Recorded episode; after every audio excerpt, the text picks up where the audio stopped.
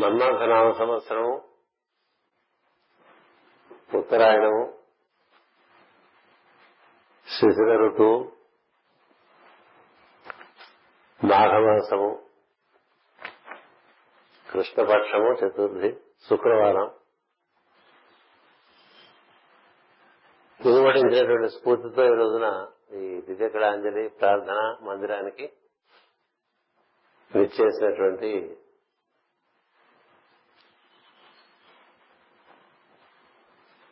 Master గారు, అనుయాయులందరికీ కూడా నా హృదయపూర్వక నమస్కారం.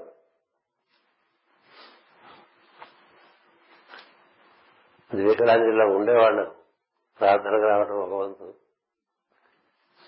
దివ్యకళాంజలిలో ప్రార్థన జరుగుతోంది వాళ్ళని భాగ్యనగరం నుండి చాలా దూరమైనటువంటి ప్రాంతాల నుంచి ప్రార్థనకు రావడం ఒక వంతు. ఈ ప్రార్థనా మందిరం ఈ రోజుతో పది సంవత్సరాలు పూర్తి చేసుకుని పదకొండవ సంవత్సరంలో ప్రవేశిస్తున్న సందర్భంగా ఈ రోజున ఈ ఉదయం ఈ సమావేశం ఏర్పాటు చేయడం జరిగింది. అది కూడా చాలా దైవికంగా జరిగింది. ఇందులో ఉన్న వాళ్ళకి గుర్తులేదు, నేను ప్రారంభం చేసిన వాళ్ళకి గుర్తులేదు, ఎవరికి గుర్తులేదు. అది అకస్మాత్తుగా గుర్తు వచ్చిందంటే అది మాస్టర్ గారే గుర్తు చేశారని గుర్తు పెట్టుకోవాలి కదా. పది సంవత్సరాలు నిండుతోంది అంటే మూడు నెలల నుంచి దాని గురించి ఏవో ఆలోచన చేస్తుంటాం కదా. ఆ శ్రమ లేకుండా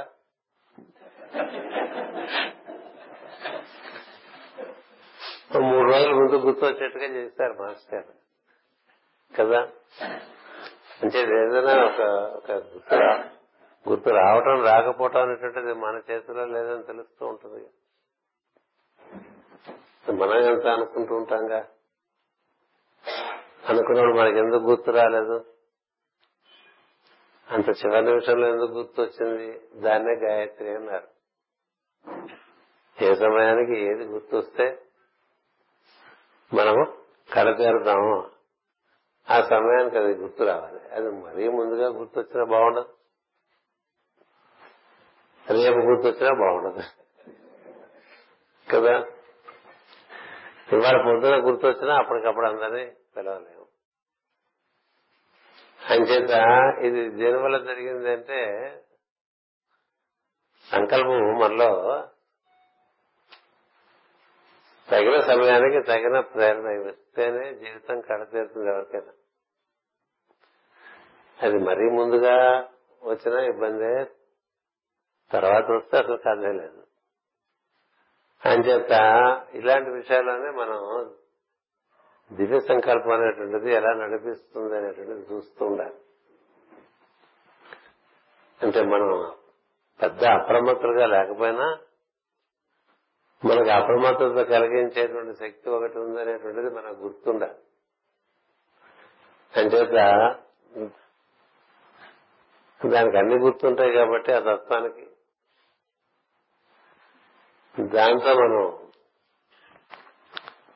అనుసంధానం చెందాలి, శరణ చెందాలి. ఒక ప్రపత్తి భావం ఉండాలి. నువ్వే నడిపించు, నువ్వు నడిపిస్తే నడిచే బండి తప్ప ఇది ఇది నాకుగా నేను నడిచేటువంటి బండి కాదు అని తెలిస్తే తెలుసుంటే అది ఊరికేదో మనం వికృతిగా చెప్తున్నామా లేకపోతే అవసరం బట్టి చెప్తున్నామా. ఒక్కోసారి అనుకువగా ఉంటాం, ఒక్కోసారి అనుకువగా ఉంటాం కదా. మనం మనకు మంచి విషయం వస్తే అణుకు పెరుగుతూ ఉంటుంది, మనకి చేతిలో ఉన్న పని అయితే అంత అణుకు ఉండదు. ఎందుకంటే మన చేతిలో ఉన్నదే కదా అనుకుంటాం కదా. ఏది మన చేతిలో లేదని తెలిసినటువంటి వాడే భక్తుడు. ఇది మంచి ఇలా ఇక్కడ ఇక్కడ ఎక్కే లోపలే అదేదో దారిపడి మహంబాబులు కొట్టుకొస్తుంది కదా. ఏదైనా జరగచ్చుగా, అట్లా పడిపోలేదా? బాత్రూమ్ లో పడిపోయిన వాళ్ళు, మెట్ల మీద పడిపోయిన వాళ్ళు, పుట్టి పుణ్యానికి అట్లా పడిపోయిన వాళ్ళు కదా. మనమే నడుస్తున్నాం అనుకుంటాం కదా, మనమే నడుస్తుంటే మరి మనం ఎందుకు పడిపోయాము? పడిపోయినప్పుడు అంటే ఇంకోటి ఉంది అనేటువంటిది ఎవరు గుర్తుంటుందో వాళ్ళు దాంతో అనుసంధానం చెంది జీవితాన్ని నడుపుకునేటువంటి వాళ్ళే వాళ్ళే భక్తులు అంటారు, వాళ్ళే యోగులు అంటారు. యోగి అంటే ఏం లేదు, ఆ తత్వంతో యోగం జతపడి ఉంటే యోగం, దాంతో నేను కూడి ఉన్నానని గుర్తుంటా గుర్తు ఉంటే అది యోగం. దాంతో నేను కూడి ఉన్నానటువంటి భావంతో పాటు దాని ఎందు అనురాగము, అనురక్తి. అనురాగం అంటే ఎప్పుడు ఉండే రాగానే అనురాగం ఉంటారు. అనురక్తి అంటే అను అన్న పదానికి అర్థం, అను అంటే అనుసూతం, అది కంటిన్యూటీ. మనకేదో భయం వచ్చినప్పుడు, బాధ వచ్చినప్పుడు, ఒక ఆపద జరిగినప్పుడు, మనకు మించిన విషయాలు వచ్చినప్పుడు అది పట్టుకోవడానికి ప్రయత్నం చేస్తూ ఉంటాం కదా. అలా కాకుండా ఎప్పుడు దాంతోనే కూడి ఉంటే అదే నడిపించేస్తుంది అనేటువంటి ఒక భావం యోగమునందు ఉంది, జ్ఞానమునందు ఉన్నది, భక్తి యందు ఉన్నది. దాని వల్లనే వైరాగం వైరాగ్యం కూడా వస్తుంది. జ్ఞానం అన్నా అదే, ఎప్పుడు దాంతో కూడినవాడే జ్ఞానం చెప్తాడు. నేను చెప్తా నిత్య చెప్తా అంటాడు. నిత్య అభ్యక్తులు ఎవరైతే ఉన్నాడో వాడే జ్ఞానం అంటూ ఉంటాడు ఏడో అధ్యాయంలో. అలాగే అదే మాట మళ్ళీ భక్తి యోగంలో చెప్తాడు. అన్ని చోట్ల ఒకటే చెప్తాడు. ఇంకోటి ఉంది మనలో, అది లేపితే మనం లేస్తున్నాము, అది మాట్లాడిస్తే మాట్లాడుతున్నాము కదా. పొద్దునే గొంతుపోయిందనుకోండి ఏం మాట్లాడతాడు? ఇవాళ పొద్దునే బ్రహ్మాండంగా ఉపన్యాసం ఇచ్చేద్దామని మనం నిద్ర లేచేసరికి గొంతు రాలేదనుకోండి ఏదైనా జరగచ్చు. ఎప్పుడు ఎక్కడ ఏదైనా జరగచ్చునేటువంటిది మనకి పెద్దలిచ్చిన వాక్యం. అంటే ఇంకొకటి ఉన్నది అని గుర్తు పెట్టుకోవాలి. అది మన లోపల ఉంది, మన బయట ఉంది, అది గుర్తు ఉండదు. ఏమో లేబుల్స్ దొరుకుతుంటాం కానీ మాస్టర్ అనుయాయులు అని, ఎవడ అనుయాయి ఎవడ కాదు మాస్టర్ చెప్పాలి కదా. మనం సర్టిఫికేట్లు ఇచ్చుకుంటే లోపల లేదు కదా, లోపలే ఉన్నాడు మాస్టర్. అందరి లోపల ఉన్నటువంటిది దివ్య చైతన్యాన్ని మాస్టర్ అన్నారు. దాన్ని గుర్తు చేయడానికి మళ్ళీ ఇంకోటి ఆయనే బయట నుంచి వస్తూ ఉంటాడు, ఆయన్ని మాస్టర్ అన్నారు. ఈ లోపల ఉన్న వాడితో ఎప్పుడు అనుసంధానం చెందితే మనది అయస్కాంతంతో కూడి ఉన్నటువంటి ఇనుప ముక్కలా ఉంటా ఉంది. అయస్కాంతంతో కూడి ఉన్న ఇనుప ముక్క అయస్కాంతంలో వలనే ప్రవర్తిస్తుంది. అయస్కాంతంతో కూడి ఉండకపోతే ఇనుప ముక్కే అది కదా. అట్లా ఎంతకాలం అయస్కాంతంతో కూడి ఉండాలంటే ఇనుము అయస్కాంతం అయిపోయేంత వరకు అయస్కాంతంతో అట్లా కూడి ఉండాలి కదా. బహునాం జన్మనాం అంతే అంటూ చెప్తాడు భగవద్గీతలో కృష్ణుడు. జ్ఞాని అన్నిటి యందు అంతట యందు అంతటా లోపల బయట వ్యాప్తి చెందినటువంటి ఒక తత్వం. ఆ తత్వానికి మీరు ఏ పేరునా పెట్టుకోండి పర్వాలేదు, అది మనకి యోగంలో. ఎందుకంటే యోగానికి మతంతో సంబంధం అనేది ఎందుకన్నారంటే ఒకే ఒక తత్వం ఉంది, ఆ తత్వం నీ లోపల నుండి నడిపిస్తుంది, ఆ తత్వమే బయట కూడా అన్నింటినీ నడిపిస్తుంది. దాన్ని నువ్వు పేరే పేరేమైనా పెట్టుకో. మన పెద్దలు దాన్ని తత్ అన్నారు, అది అన్నారు. ఇంకో పేరు బ్రహ్మము అన్నారు, మరొక పేరు అంతర్యామి బహిర్యామి అన్నారు. అంతర్యామి అంటే లోపల తిరిగేవాడు, మన లోపల ఉన్నటువంటి వాడు. అనేక తయారు చేసి వాటిలోకి ప్రవేశించడం చేత, అందులో చిరుస్తూ ఉండటం చేత అంతర్యామి అయ్యాడు. కానీ దేన్ని మనం తయారు చేసి అందులో ప్రవేశించామో దానికి బయటగా కూడా మనం ఎట్లా ఉంటున్నాము? మన ఇల్లు తయారు చేసి ఇంట్లోనూ బయట కూడా ఉంటాం కదా. అట్లాగే సృష్టిని తయారు చేసి సృష్టి లోపల బయట వ్యాప్తి చెందిన వాడు ఉన్నాడు. కాబట్టి అంతర్యామి అంటే బహిర్యామి అనేటువంటి ఉన్నది. అంటే అందుచేతనే అంత బహిష్ట తత్సర్వం అంటూ ఉంటాం. మళ్ళీ లోపల బయట వ్యాప్తి చెందినటువంటిది, లోపల ఉండి రూపాలన్నింటినీ నడిపించేటువంటిది, బయట ఉండి గోడలన్నింటినీ నడిపించేటువంటిది, ఇలాంటిది ఒకటి ఉందని గుర్తుండాలండి. దానికి మీరు రాముడని పేరు పెట్టుకుంటారో, కృష్ణుడని పేరు పెట్టుకుంటారో, శివుడని పేరు పెట్టుకుంటారో, అది మీ ఇష్టం. ఏం పేరేం పెట్టుకున్నా దాని అసలు స్వరూప స్వభావం తెలియాలి. మా అసలు పేరు పెట్టుకున్నా పర్వాలేదు, స్వామి అన్నా పర్వాలేదు, బాబా అన్నా పర్వాలేదు. కానీ మనకి బాబా అంటే వేరు, స్వామి అంటే వేరు, మాస్టర్ అంటే వేరు, రాముడు వేరు, కృష్ణుడు వేరు, ఆంజనేయుడు వేరు, గణపతి వేరు. ఇవన్నీ ఇట్లా బాగా ఉన్నాయి లేవా స్థిరుడిపోయి లోపల. అలా ఉంటే తత్వంలో ఉన్నట్టు కాదు. తత్వంలో ఉండేవాడికి తను ఎక్కడ తిరుగుతున్నా దాంట్లోనే తిరుగుతున్నట్టు తన లోపల తిప్పేవాడు కూడా ఆయనే. లోపల మనం నడిపించేవాడు ఎవరి లోపల మనం తిరుగుతున్నామో వాడు. మన లోపల ఉన్నాడు, మన బయట ఉన్నాడు, వాడితో కూడి ఉండటానికి బాధ్యత ఉంది. ఎప్పుడు ఉండేవాడితో ఎప్పుడు కూడి ఉండలేదు మనం. నిజానికి వాడు లేక లేవు మనం. వాడు అంటాం మనం, అది కూడా కరెక్ట్ కాదు. ఎందుకంటే వాడు అంటే పురుషుడు అయిపోయాడు అక్కడ కదా, అది అనాలి. అది ఎంచేత అది ప్రకృతి పురుషుల యొక్క సమాగమ ప్రజ్ఞ. అది అందుకనే అర్ధనారీశ్వరుడు అన్నారు. మళ్ళీ లక్ష్మీనారాయణుడు, ఉమామహేశ్వరుడు, వాణి హిరణ్య గర్భుడు, శచి పురంధరుడు, ఇట్లా ఎందుకు చెప్తారు? ఇంతమంది ఉన్నారని కాదు, ఒకడే ఇంతమందిగా ఉన్నాడు. వాడే లక్ష్మీనారాయణుడు, వాడు కాదు. అది ఆ తత్వము. అంటే ఈ తత్వమును మనం మాస్టర్ అని పిలుస్తాం, అది తెలియాలి ముందు.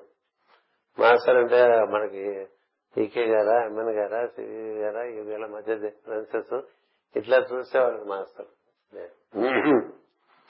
మాస్టర్ ఏంటంటే తత్వం అని మన లోపల ఉంది, బయట ఉన్నది. మన లోపల ఉన్నది, మన బయట ఉన్నది. దాన్ని ఎవరైతే సరిగ్గా గుర్తు చేస్తూ ఉంటారో వాళ్ళని మాస్టర్ అంటాం బయట. ఎందుకంటే వాళ్ళలో ఆ మాస్టర్ తత్వం బాగా ఆ జీవిని బాగా ఆవరించి ఆక్రమించి అతని నుంచి పనిచేస్తూ ఉంటుంది. కాబట్టి అతను మాస్టర్ అవుతూ ఉంటాడు. ఏం చేస్తే అక్కడ ఆ జీవి పనిచేయట్లేదు, మాస్టర్ పనిచేస్తున్నాడు. అది అలా మనకి మాస్టర్ తత్వం బాగా మన లోపల పనిచేయటానికని మనం ఇవన్నీ ఏర్పాట్లు చేసుకుంటాం కదా. ఈ ఏర్పాట్లు చేసుకోవటమే జీవితంతో అయిపోయింది అనుకోండి. ఈ ఏర్పాట్లు చేసుకోవటంలో కూడా ఆయన ఉన్నాడు కదా. ఇప్పుడు పదివేళ్ళు అయింది, దివ్యకళాంజలి బాగుంది, సంబరం చేసుకుంటాను. ఎందుకంటే పది అంకెకి ఒక ప్రాశస్యం ఉన్నది. పది అంటే పరతత్వము, పరాప్రకృతి, మూడు గుణములు, ఐదు భూతములు, మొత్తం పది. పంచభూతాత్మకము, దానివల్లే పంచేంద్రియాలు, పంచ కర్మేంద్రియాలు, పంచ జ్ఞానేంద్రియాలు, పంచ తన్మాత్రలు, పంచభూతాలు, పంచ ప్రాణాలు, అంతా ఐదు ఐదు ఐదుగా. ఈ ఐదుని అధిష్ఠించి మూడు ఉన్నాయి, మూడు గుణాలు. ఈ ఐదుని అధిష్ఠించిన మూడు గుణాలని అధిష్ఠించి పరాప్రకృతి, పరమతత్వము ఉన్నది, మొత్తం పది. అంచేత ఈ పదిట్లోనూ వాడిని చూడగలగాలి. అలా చూస్తే అది విజ్ఞానం అవుతుంది. ఏటి విజ్ఞానం, ఏటి జ్ఞానం? ఈ పదికి ఆధారమైన దానితో అనుసంధానం చెందడానికి దాని గురించినటువంటి ప్రయత్నం చేయటం జ్ఞాన సముపార్జన అంటారు. కానీ నువ్వు దేంతో ముడిపడదాం అనుకుంటున్నావో అది చుట్టుపక్కలంతా వివిధ రూపాల్లో పంచభూతాలు గాను, పంచ మూడు గుణాలు గాను పరాప్రకృతిగా వారి అందరూ ఉపస్థితమై ఉన్నది. ఇట్లా కనపడుతున్న దాంట్లో చూస్తే విజ్ఞానం. ఈ కనబడుతున్న దానికంతగా ఆధారమైన దాంతో మనం క్రమంగా అనుసంధానం చెందడానికి విజ్ఞానాన్ని ఇంకే జ్ఞానానికి మార్గం. అంచేత ఇక్కడ మనం వేసుకున్న చాప మనం చూడగలిగాం అనుకోండి, అది విజ్ఞానం. చాప పేరు చాపను పెట్టుకున్నాం, దానికి ఒక రూపం ఉంది. ఆ రూపం నామం చూడంగానే అది ఆ తత్వమే ఇక్కడ ఈ చా ఈ చాపను పిలువబడుతుంది అనేది మర్చిపోతూ ఉంటాం. అంచేత ఎన్ని పుస్తకాలు చదువుకున్నా, ఎన్ని స్తోత్రాలు చేసుకున్నా, నామరూపాలతో కూడినటువంటి సృష్టిని చూసినప్పుడు దీనిని దాన్ని గుర్తించలేకపోతే యోగం ఏం లేదు. యోగం అంటే దాంతో కూడి ఉన్నావా లేదా అనేది. దాంతో దేంతో కూడి ఉన్నావు నువ్వు? మనకు తెలిసిన వాళ్ళు చూస్తే తెలుసు. వాళ్ళలో మనకేం తెలుసు దాంతో కూడి ఉంటాం. మనం తెలియని వాళ్ళని చూస్తే వాళ్ళలో మనకేం తెలియదో మనం దాన్ని బట్టి ఉంటాం కదా. కానీ తెలిసిన వాళ్ళ రూపంలోనూ తెలియని వాళ్ళ రూపంలోనూ కూడా ఉన్నది అదే కదా. మనకి ఇష్టమైన వాళ్ళ రూపంలోనూ మనకి ఇష్టం లేని వాళ్ళ రూపంలోనూ ఉన్నది అదే కదా. దేవుడు కనపడితే వాడి వాడిలో ఎందుకున్నావు అన్నట్టుగా ఉంటుంది. నీలో ఎందుకున్నాడో వాళ్ళు కూడా అందుకే ఉంటాడు. రావణుల్లో ఎందుకు ఉండాలి ఉన్నాడు కదా. రాముడిలో ఉన్నట్టే రాముడిలో కూడా ఉన్నాడు. రాముడు చూడగలిగాడు, రావణుడు చూడలేకపోయాడు. అంతే సంగతి. ఎందుకు రాముడిని ఆరాధిస్తా ఉంటే అంత ఇబ్బంది పెట్టిన రావణాసురుల్లోనూ రాముడు పరతత్వాన్ని పరాప్రకృతి చూసి ఆనందపడ్డా. అబ్బాబ్బా ఎంత వైభవంగా ఉన్నాడు ఇక్కడ తత్వం అని చెప్పి ఆనందిస్తాడు చూసి చూడంగానే. అంతేగాని తన భార్య ఎత్తుకుపోయి తన నాన్న గడ్డి తినిపించిన వాడు వీడే కదా అనిపించలేదు. మనకు అలా గుర్తొస్తుందా? మనకు అలా గుర్తురాదు. మన ఎదుటి వాళ్ళు వేస్తే వాళ్ళంటే మనకి ఇష్టం లేదనుకోండి, ముందు వాళ్ళు ఇష్టం లేదనేదిగా గుర్తొస్తుంది. ఇష్టం లేదు, ఇష్టం ఉన్నది, వీటన్నిటికీ అవతల ఒకటి ఉంది.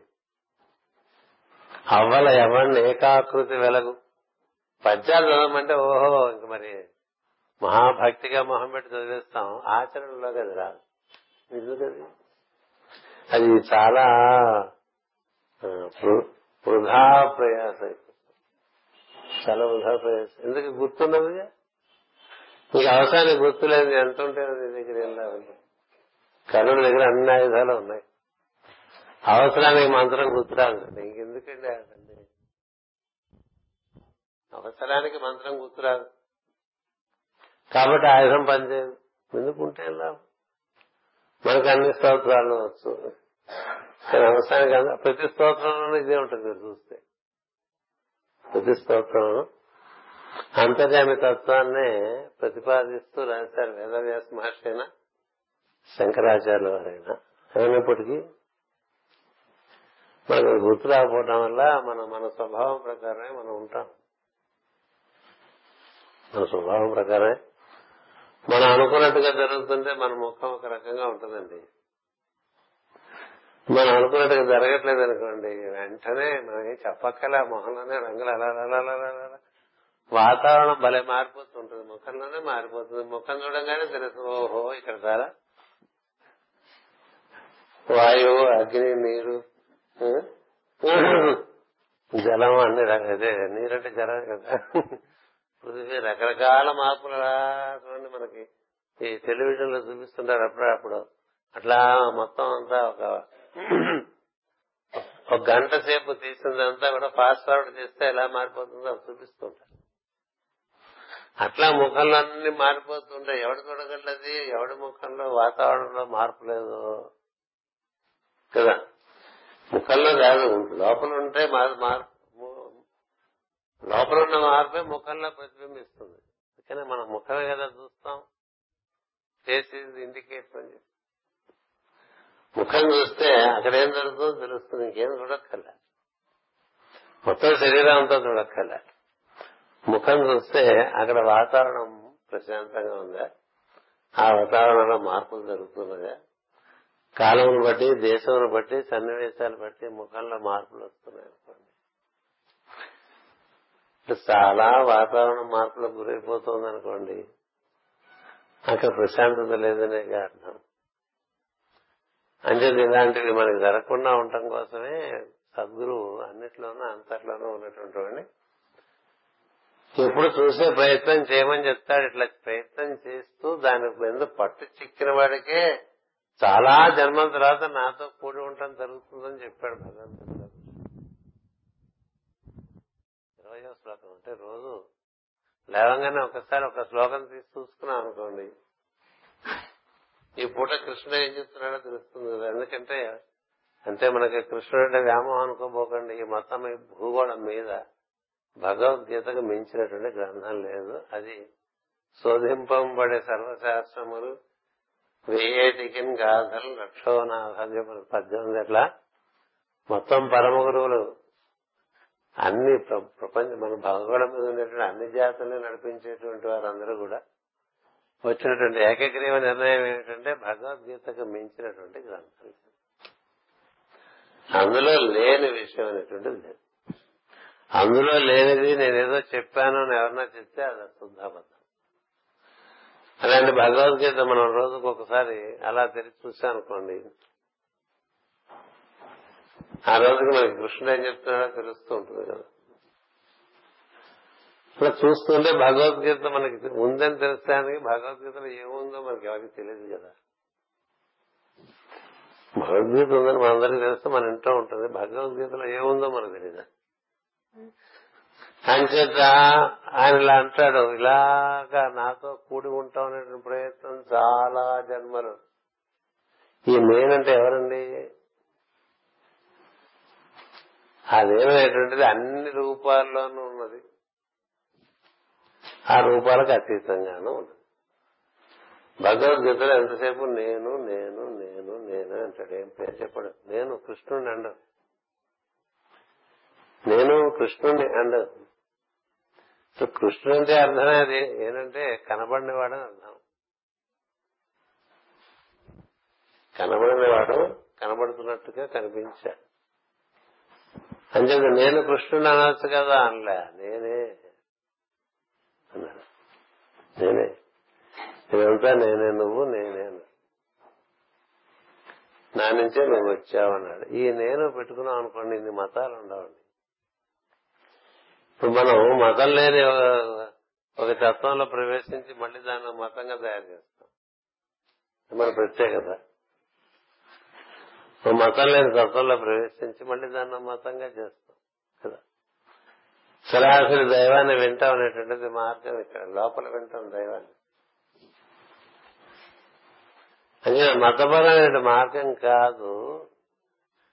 కానప్పుడు ఏం జరుగుతుంది, నువ్వు ఇంకో మతం వాడు కనిపిస్తే మనకు అభ్యంతరం ఉండదు, ఉండకూడదు కదా. ఇప్పుడు వాడేదో మోయిస్తున్నాడని కదా మనం బాధపడిపోతున్నాం. ఏం మోయిస్తున్నాడంటే అదే శబ్దమేగా, దేని గురించి, నిరాకారమైన బ్రహ్మమేగా. అలా ఉందనుకునే మనసులో నీకు భేదం ఉండదు, ఉంటుందా? నువ్వు నాలుగున్నర లేచి ఎలాగో ఏమనలేవు కదా, మన నాలుగున్నరకే మనం లేకపోతే దేంతో లేపుతున్నాడు, దేని గురించి పేరేం పెట్టినా అది కూడా ఇదేగా అని తెలిసిన వాడు దాటినవాడు, మతిని దాటినవాడు. అల్లా అంటే ఏంటంటే వాళ్ళు అన్న దానికి ఇట్లా ఉంటాడు అల్లా అని చెప్పారు. వాళ్ళు చెప్పలేదు, చెప్పలేదు. అల్లాని మనం చూడలేదు. ఏ తత్వాన్ని మనం చూస్తే చూడటం తెలుసుకుంటామో ఆ తత్వాన్ని చూస్తే అల్లాని కూడా చూసేస్తాం. ఎవరల్లా? చోట్లో ఉండే దైవం. నువ్వు అనుసంధానం చేస్తే నీతో పలుకుతాడు అని. అల్లా అంటే ఏమిటి, ఇంకోటి అంటే ఏమిటి, మరొకటి అంటే ఏమిటి, పేర్లేగా. పేరు వల్ల అంత తేడా పడిపోతుంది మనకు లోపల, కేవలం పేరు వల్ల తేడా పడిపోతుంది కదా, కేవలం రూపం వల్ల తేడా పడిపోతుంది కదా. మళ్ళీ పాములేసుకునే రూపం ఒకటి, పాము మీద పడుకునే రూపం ఒకటి. మన మనసులో తేడా పడిపోతుందా లేదా? పడిపోతుందా? ఫ్రూట్ పట్టుకుంటే ఒక రకంగా అనుకుంటాం, వాడే ఒకసారి ఫ్రూట్ పట్టుకున్నాడు. ఆ తత్వమే ఆ రాధ కృష్ణ తత్వమేనండి, లేదా శివశక్తి తత్వం అండి, అర్ధనారీశ్వర తత్వం అండి, ప్రకృతి పురుష తత్వం అనండి. దాన్నే యెహోవా అన్నాడు వాడు, యూదులు యెహోవా అన్నాడు కదా. తెలీదుగా, మనకి తెలియదు, వాళ్ళకి తెలియదు. యెహోవా అంటే ఎవరంటే మాకు తెలియదు సార్ అంటాడు ఆటో డ్రైవర్. మరి ఎందుకంటే వెనకాల రాసుకున్నామంటే ఏదో సార్ రాసుకున్నామంటారు. మతం పుచ్చుకున్నాడు కదా కాబట్టి రాష్ట్రాలు తప్ప, మతం పుచ్చుకున్న తత్వం తెలియదు, మనకి తెలియదు. ఎవరు యెహోవా? యెహోవా అంటే యెహోవాహ్ అంటే ప్రకృతి పురుషుడు. యెహోవా యా హా యా సహస్రము హా ఆజ్ఞ వా హా, మళ్ళీ మనకి స్వాధిష్టానము ఆజ్ఞ అంటే ఒకటి ప్రకృతి, ఒకటి పురుషుడు. యెహోవా అంటే అర్ధనారీశ్వరుడే, నీ రాకపోకల యందు యెహోవా నిన్ను కాపాడనని చెప్పి మనకి ఎప్పుడు మా ఊళ్ళో ఆటల్లో కనిపిస్తాం. యెహోవా అంటే తప్పే ఉందండి, నీకు తెలిస్తే, తత్వం తెలిస్తే తప్పే ఉంది. అలాగే నిన్న ఎయిర్పోర్ట్ నుంచి వస్తుంటే ఇంకో ఆటో చూశాను. అందుకే మన ట్రాఫిక్ లో మనకు కనిపించేవి ఇవే కదా, అందుకని ఆ బోర్డు ఈ బోర్డు అన్ని చూస్తూ చదువుతూ ఉంటాయి. ఎందుకంటే అందులోంచి లోపల తత్వం ఒకటి పెద్దాంటో మరి తత్వం ఉందిగా. వైన్ షాప్ కనిపించిన వైన్ అనేటువంటి దాంట్లో తత్వం లేకుండా వైన్ ఎక్కడి నుంచి వస్తుంది? తత్వం లేకుండా వైన్ వైన్ రాగానే మనం కామెంట్ చేయకుండా ఊరికి చదివే ఉంటే వైన్ అంటే కదా, వైన్ ఇది డివైన్ అన్నాడు ఇంకో ఆయన కదా. వైన్ డివైన్ లో వైన్ లేదా? ఎందులో లేదు. అది మనం నేర్చుకోవాలి. అది నేర్చుకునేటైతేనే పరమ గురువులను అనుసరిస్తున్నాడు. నా దృష్టిలో రకరకాల మతాలు పెట్టుకుని మనం మిగతా వాళ్ళ కన్నా గొప్ప అనుకుంటే నీది ఒక మతమే కదా. ఇది ఒక మతం. ఒకడు ఎడ ఒకడు ఎడంచే అంటే ఇంకోటి పొరచే అన్నాడండి, అంతే. ఎడంచే అంటే పొరచే నువ్వు అర్ధనారీసుడు అన్న, లక్ష్మీనారాయణ అన్న, యెహోవా అన్న ఒకటే తెలియాలి. అది ఎవడు తెలుస్తుంది? తత్వము దానికి అనుగుణమైన జ్ఞానం తెలుసుకుందానంటే ఆరాటం ఉండాలి కదా. వాడిని మనం అర్ధనారి అన్నాం. గ్రీకులు అధోనై అన్నారు. ఏమైంది? అధోనైకి అర్ధనారికి శబ్దాలు కూడా దాదాపు ఒకటిగానే ఉంటాయి కదా. అది లక్ష్మీనారాయణ తత్వం, ఉమామహేశ్వర తత్వం అండి. నీ మనసులో భేదం తప్ప అక్కడే భేదం లేదు కదా. భేదం లేని తత్వాన్ని మన మనసుతో మనం భేదాలు కల్పించుకుని దీనికన్నా అది గొప్ప, దానికన్నా ఇది గొప్ప అని. ఇప్పుడు ఏ కూర గొప్ప చెప్పండి? అన్ని కూరలు నీకు ఒక్కొక్క రోజు ఒక్కొక్కటి నచ్చుతుంది, తింటావు, బాగుంది అంటావు కదా. అని చెప్పి అది ఇది కలిపేసి తింటాం ఒక పద్ధతి. కంద మంచిదే, బత్తలు మంచిదే, కంద కంద మంచిదే, బత్తలు బత్తలే మంచిదే. కంద బత్తలే కలిపేసి ఆవ పెట్టి కూర చేసుకుంటాం కదా. ఇలా సమన్వయం కాకుండా లేకపోతే పరమ గురువుల మార్గంలో ఉన్నాం అనుకోవటానికి వీలేదు. ఇంతకీ ఎందుకు చెప్తున్నానంటే నిన్న ఆటోలో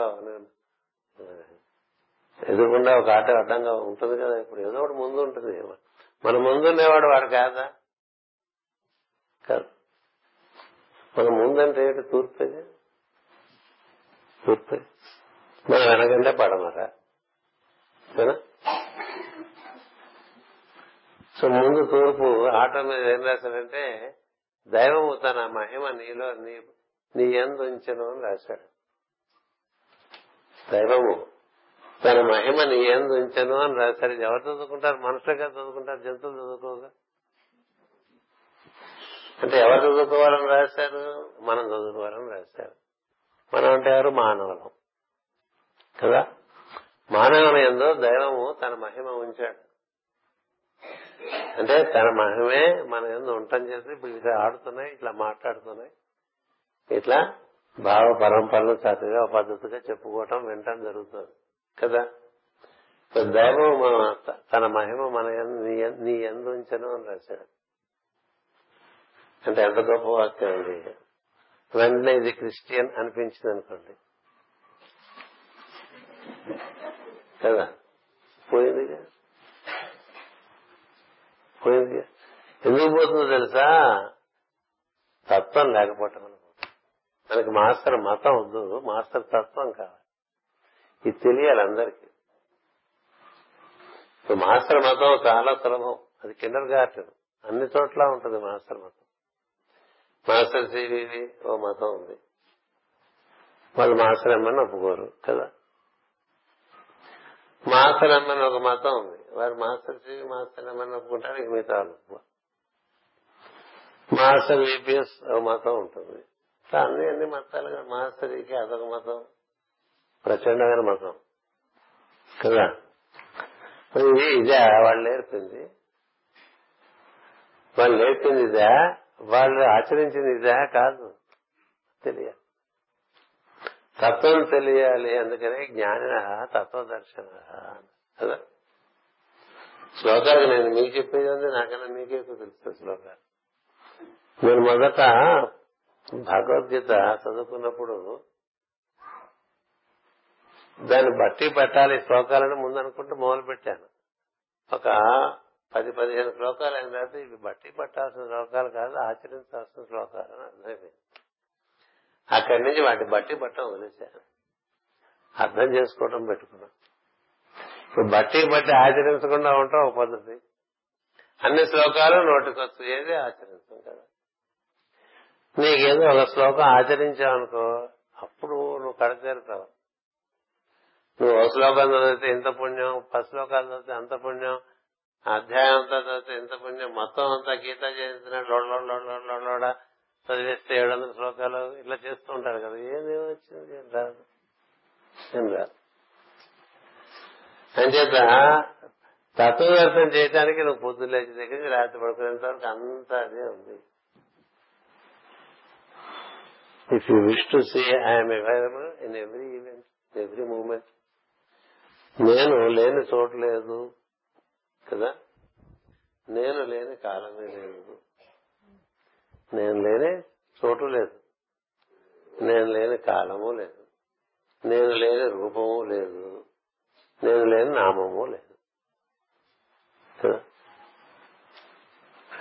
కానీ మనం మనసులో ఎక్కువ మనసులో ఉంటాం కాబట్టి ఏదో ధోరణిలో పడిపోతూ ఉంటాం. ఎప్పుడు ధోరణి అని చెప్తా ఈ ధోరణిలో ఉన్నంతసేపు మనం ఏదో మతంలో పడుంటాం, ఒక గూళ్ళో పడుంటాం. అంతే తప్ప సమస్తం యొక్క అనుభూతి ఆనందము ఇది పరిమితత్వం నుంచి అపరిమితత్వంలోకి పెరగటానికి ఇదంతా ఏర్పాటు చేశారు. అది ఎంత అపరిమితత్వం గురించి చెప్పుకుంటూ వస్తున్నా మనుషుల యొక్క మనస్సులు పరిమితత్వానికి అలవాటు అయిపోవటం చేత ఆ అపరిమితత్వాన్ని పరిమితత్వంలోకి ఇమూడ్చుకుని దాన్ని మతంగా తయారైతే పనిచేస్తాడు కదా. అంచేత మన్ని మనకి ఇన్ని విభేదాలు వచ్చేస్తాయి. విభేదాలు అన్నిటా అంతటా ఉన్నాడనే భాగవతం చెప్తుంది కదా, అన్నిటా అంతటా ఉన్నాడనే భగవద్గీత చెప్తుంది, ఉపనిషత్తులు అదే చెప్తాయి. వాటన్నిటి యందు మనం మనం క్లెయిమ్స్ పెడతాం కదా, ఉపనిషత్తులు చాలా గొప్పవి, సరే నీ సంగతి ఏంటి? వేదములు గొప్పవి, నీ సంగతి ఏంటి? వేదం వేదం ఏం చెప్పింది, ఉపనిషత్తులు ఏం చెప్పినాయి, భగవద్గీత ఏం చెప్పింది, భాగవతం ఏం చెప్పింది, రాముడు ఏమి ఆచరించి చూపించాడు, కృష్ణుడు ఏమి ఆచరించి చూపించాడు, ఏమి ఆచరించి చూపించాడు, అన్నిటి యందు ఒకటే తత్వం ఉన్నది, దాన్ని ఆశ్రయించి జీవులు ఉన్నారు. ఆ జీవులు వాటిని తనలో ఉండేటువంటి దైవమును, తన పరిశ్రమలో ఉండేటువంటి దైవమును ఆశ్రయించడాన్ని బట్టి అతనికి ఆనందమా మరొకట అనేటువంటిది నిర్ణయింపబడుతుంటది. అంతే, మనలో దైవం, మన పరిసరాల్లో దైవం, తన యందు అఖిల భూతములందు సమహితత్వంబున జరుపువాడు అని చెప్పి ప్రహ్లాదు గురించి మొట్టమొదటి పద్యమే రాస్తుంది. తన లోపల తన చుట్టుపక్కల ఉండేవాడు అన్నిటితోనూ ఉండే దైవంతో హితత్వం అంటే ఏంటి, స్నేహితం అది కదా, సన్నిహితం, దగ్గర. అలా ఎవరిని చూసినా అదే గుర్తొస్తుంది అనుకోండి, మనకి తేడా పడదండి. ముందు మన వాతావరణం బాగుంటుంది, ప్రశాంతంగా ఉంటుంది. మన వాతావరణం ప్రశాంతంగా ఉంటే మన నుంచి ఆ చుట్టుపక్కలకి ప్రశాంతమైన వాతావరణాన్ని మనం పంచగలుగుతాం కదా. మనమే గందరగోళంగా ఉన్నాం అనుకోండి, ఇంకా పక్కవాడికి మంచి ఉంటుంది. అట్లా ఉండటం అనేటువంటిది స్థిత ప్రజ్ఞతో ఉన్నారు. అది రెండో అధ్యాయం భగవద్గీతలో ఏది అంచేత సూటిగా దినచర్యలో దైవాన్ని దర్శించడం అనేటువంటిది అందుకు ఇచ్చారు పెద్దలు. దినచర్యలో దైవం అంటే ఇవాళ మామూలుగా లేచేదానికన్నా అరగంట లేటుగా లేచాను నేను కదా, అదే దైవం. ఇంకా అరగంట ఎక్కువ పడుకోబెట్టేసాడు అనుకోవాలి తప్ప మన ఊరికే మనం మనం తిట్టుకున్నాం అనుకున్నాం పొద్దునే తిట్టుకుంటూ కదా. అంటే ఏదైనా అతని మహిమగా భావన చేసుకోవాలి. మనమే లేచేవాళ్ళం కాదు కదా, మనం లేపితే కదా లేస్తాం.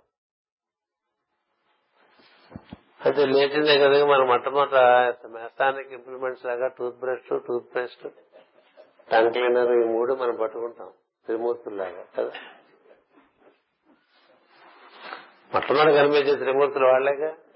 నైతి లేవగానే toothbrush toothbrush toothpaste, tongue cleaner మూడు ఉండాలిగా.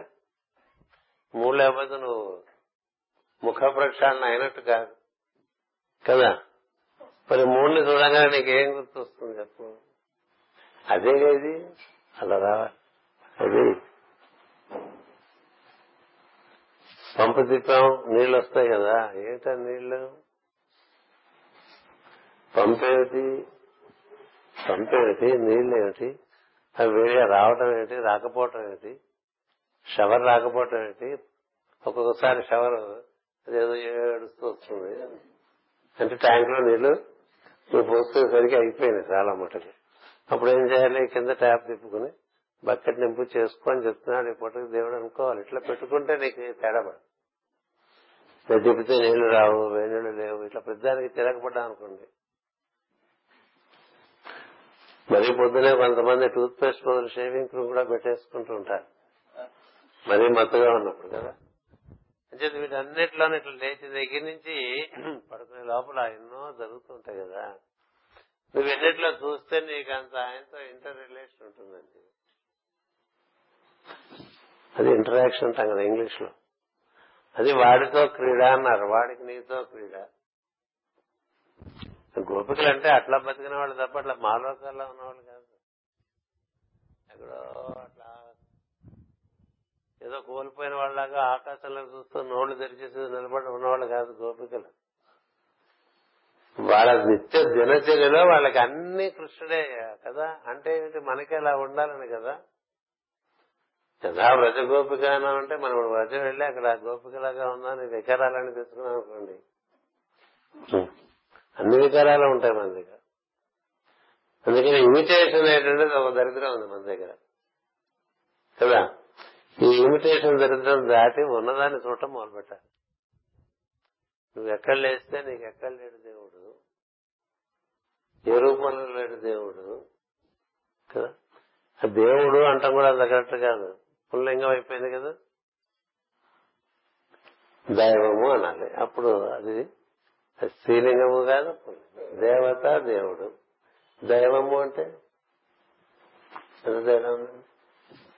మనకి మాటల్లోనే అవగాహన పెరుగుతున్న కొద్దీ భాషలో కూడా చాలా తనుకునేటువంటి నిశ్చితత్వం అంటే యాక్యురసీ వస్తూ ఉంటుంది కదా. నువ్వు చూడగలుగుతుంటే దైవం పొద్దు నుంచి నువ్వు నిద్రపోయే వరకు ఉన్నాడండి. నిద్రలో కూడా ఒక మెలకు ఉంది.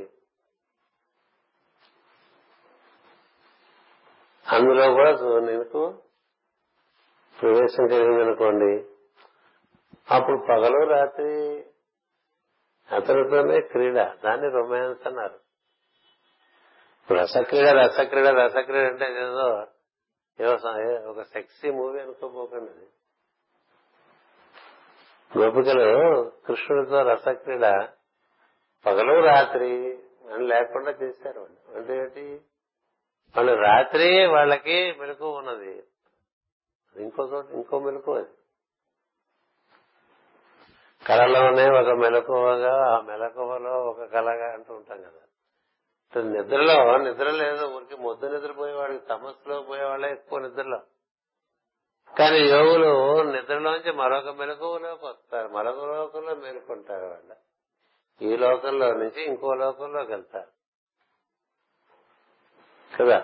ఇప్పుడు ఈ లోకంలోంచి ఆఫీస్కి వెళ్తే ఇంకో లోకంలోకి వెళ్ళటంలే, ఆ లోకం వేరు.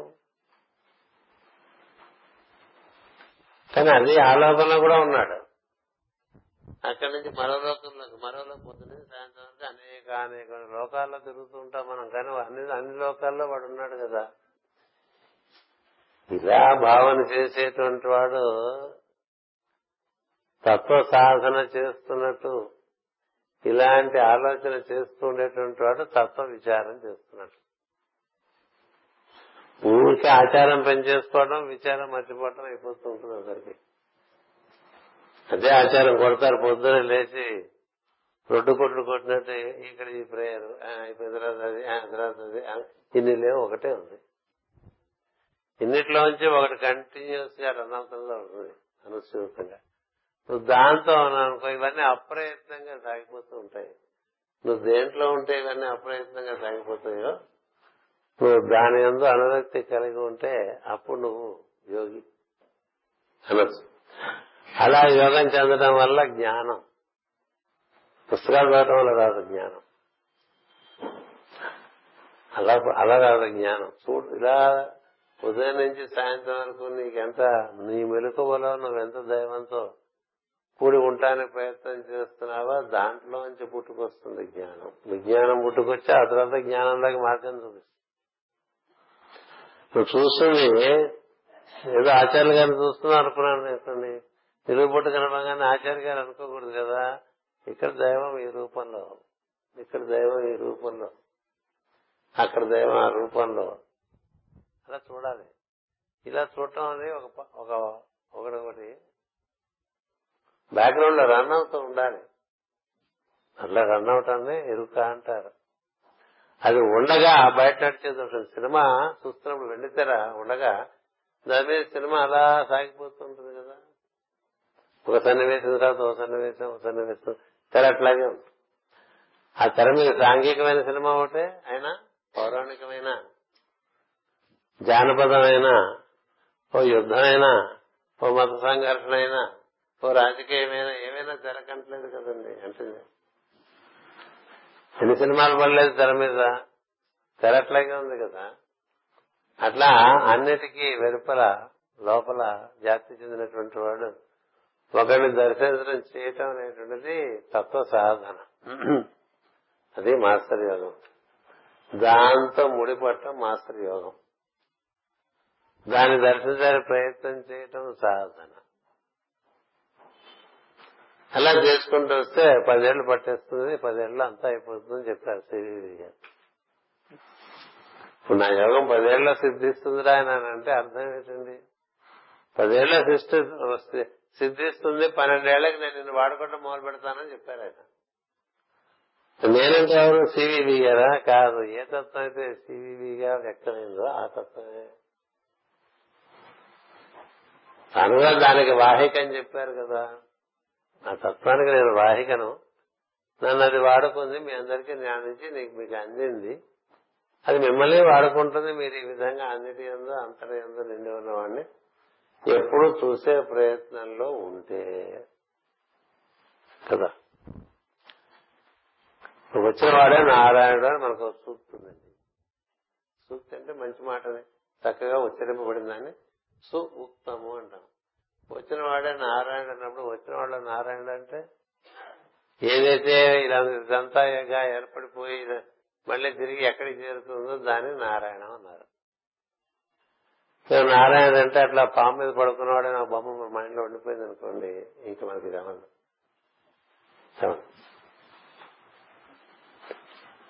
అంతా శివమే అంటే మెల్ల పాములేసుకున్నవాడు కనబడుతున్నాడు అనుకోండి, ఉండ మెల్ల పాము వేసుకొస్తే మళ్ళీ మనకి శివుడిని చూడలేమండి. ఎందుకంటే మనకి పాము భయం వచ్చేస్తుంది. ఇంకేముందండి, తత్వం ఏముందండి? ఏ తత్వం లేదు. అందుకని మీరు గుర్తుపెట్టుకోండి, మాస్టర్ మార్గం అంటే తత్వ మార్గం, తత్వజ్ఞానం. దాన్ని చూస్తే నీకు ఎక్కడైతే వస్తుంది అది. రకరకాల బొమ్మలు ఉంటాయి కదా మన దగ్గర. ఓ దుర్గ బొమ్మ ఉంటుంది, ఓ షిర్డీ సాయిబాబా బొమ్మ ఉంటుంది, ఓ సత్య సాయిబాబా బొమ్మ, మధ్యలో మళ్ళీ వెంకటేశ్వరుడు పెడతాం, మళ్ళీ ఓ రామ సీతారామ ఆయన పరివారంతో కొన్ని ఫోటో అదొకటి పట్టుకుంటూ ఉంటాం. ఇన్ని కలిపి రకరకాలుగా పట్టుకుని గృహప్రవేశం చేస్తుంటాం కదా. అంటే ఇది పట్టుకోకపోతే ఎవరిని తెలుస్తాడు అన్నట్టుగా ఉంటుంది మనకి. అట్లా భయంతో చేస్తూ ఉంటాం కదా.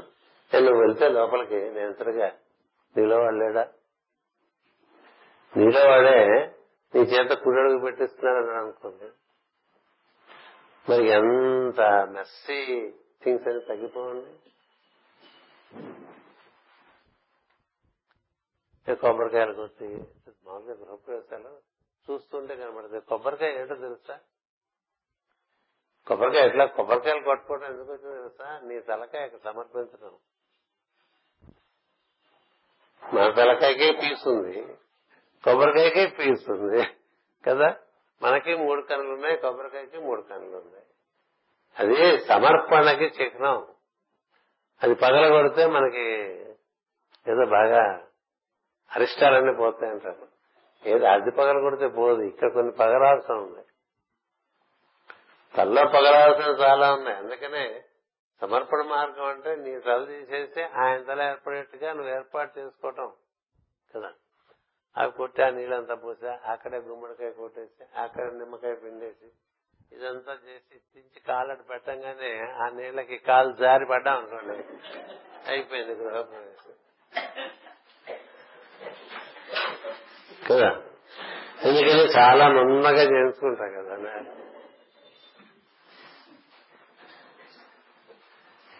మన ఎందుకు దైవం ఉన్నాడనేటువంటి భావన.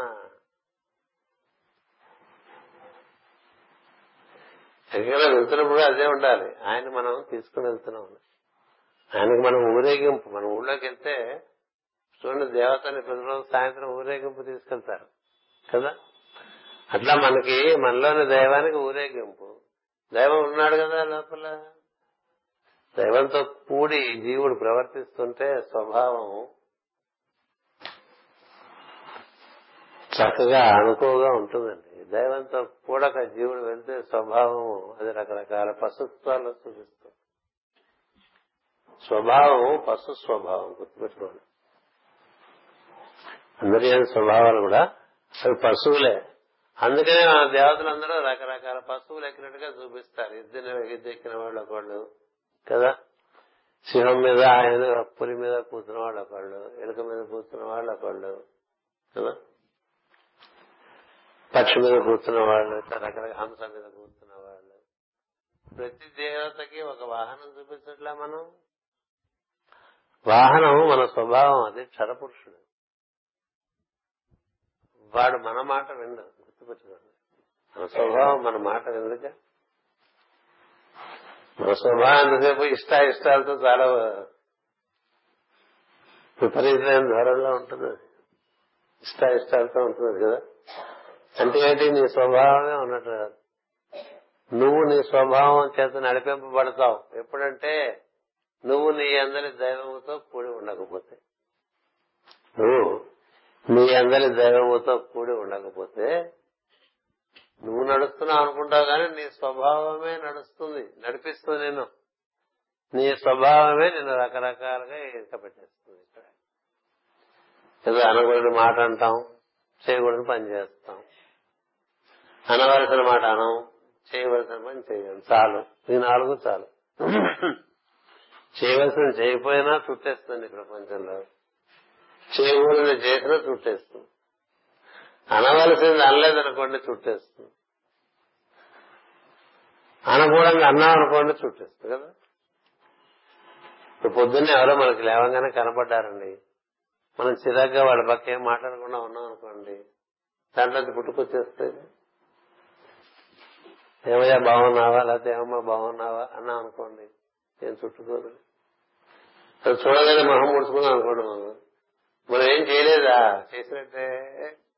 కాబట్టి కొన్ని చేయకపోవడం వల్ల ఇబ్బందులు వస్తాయి, కొన్ని చేయడం వల్ల ఇబ్బందులు వస్తాయి, కొన్ని మాటలు మాట్లాడటం వల్ల ఇబ్బందులు వస్తాయి, కొన్ని మాటలు మాట్లాడకపోవటం వల్ల ఇబ్బందులు వస్తాయి. అందరం ఊరికి ఊరంతా తిరుగుతున్నాం కదా, పెళ్లిళ్ళని గృహప్రవేశాలని. వాడు మనం బలకరించలేదు అనుకోండి, మనకు ఎట్లా ఉంటుంది. ఇంత ట్రాఫిక్ లోనూ పడిపోయాం అనుకోండి, గంటన్నరకి గంటన్నర ఎక్కడికి వెళ్ళాలన్నా మినిమం గంటన్నర కదా ఒక చోటు నుంచి ఒక చోటికి. తీరా వెళ్ళలేదు వాళ్ళు తప్ప వాళ్ళు మనం పలకరించలేదు అనుకోండి, ఎట్లా ఉంటుంది. ఒక దైవం మౌనంగా ఉన్నాడు అనుకుంటానండి, అనుకోం కదా. అనుకుంటే నీ లోపల తేడా పడదు, అనుకోకపోతే తేడా పడదు. అంచేత మా సరిగ్గా మాట్లాడకపోయినా ఇబ్బంది, సరిగ్గా మాట్లాడినా ఇబ్బంది, మాట్లాడకపోవటం మాట్లాడడం నుంచి ఇబ్బందులు ఉన్నాయి, చేయటం చేయకపోవటం నుంచి ఇబ్బందులు ఉన్నాయి. ఇవన్నీ సరిగ్గా జరగాలంటే నీలో ఉండే దైవంతో నువ్వు మూడు పెడితే, నీలో దైవంతో నువ్వు మూడు పెడితే అప్పుడు నీకు నీ స్వభావం నీ మాట వింటుంది. అట్లాగే మాట వినదు అందరికీ. పులి తన మాట వినేవాళ్ళు, సింహం తన మాట వినేవాళ్ళు, సర్పం తన మాట వినేవాళ్ళు, పక్షి తన మాట వినేవాళ్ళు. ఇట్లా ఎవరెవరి స్వభావాలు వారి వారి మాట వినాలంటే మనసేపు ఎదుటివాళ్ళు మన మాట వినాలనుకుంటాం కదా, ముందు మన స్వభావం మన మాట వింటుందో లేదో చూసుకోవాలి. ఎందుకు ఏంటంటే మనకి మన స్వభావానికి మూలమైన వాడు మనలో ఉన్నాడు. వాడితో మనం కూడి ఉంటే మన స్వభావం మన. అందుకనే మన చిన్నప్పుడు కథలిచ్చేవాళ్ళు. ఓ మనిషి, ఓ మనిషి, ఓ మేక, ఓ గడివము, ఓ పులి, ఈ నాలుగు ఉన్నాయి. వంతెన దాటాలి. ఆ వంతెన మూడు కన్నా మూడు ఐటమ్స్ కన్నా ఎక్కువ ఉంటే అది కూలిపోతుంది. ఎట్లా తీసుకెళ్తారని, ఎందుకని నాలుగిటి అటు పక్క తీసుకెళ్ళాలి మనిషి. అది పులి, మేక, గడ్డివాము, ఎట్లా వెళ్తా చెప్పు అని కదిలిచ్చేవాడు కదా. ఎందుకని ఓదాన్ని ఒకటి తినేస్తుంది, మేక గడ్డివాము వేసేస్తుంది ఏం లేకపోతే, పులి మేకని తినేస్తుంది ఏం లేకపోతే. అందుకని ఇది ఎలా తీసుకెళ్లాలంటే మనకి దానికి ఏదో మనకు పజలు ఇస్తారు, మనం దానికి పరిష్కారం కూడా ఉంది కదా. అట్లా మనం మన పులి మేక గడ్డి మేక ఇంకా చాలా ఉన్నాయి. ఇవన్నీ దాటాలంటే మనం ఎవరిని పట్టుకోవాలంటే లోపల ఉన్నవాడిని పట్టుకోవాలి.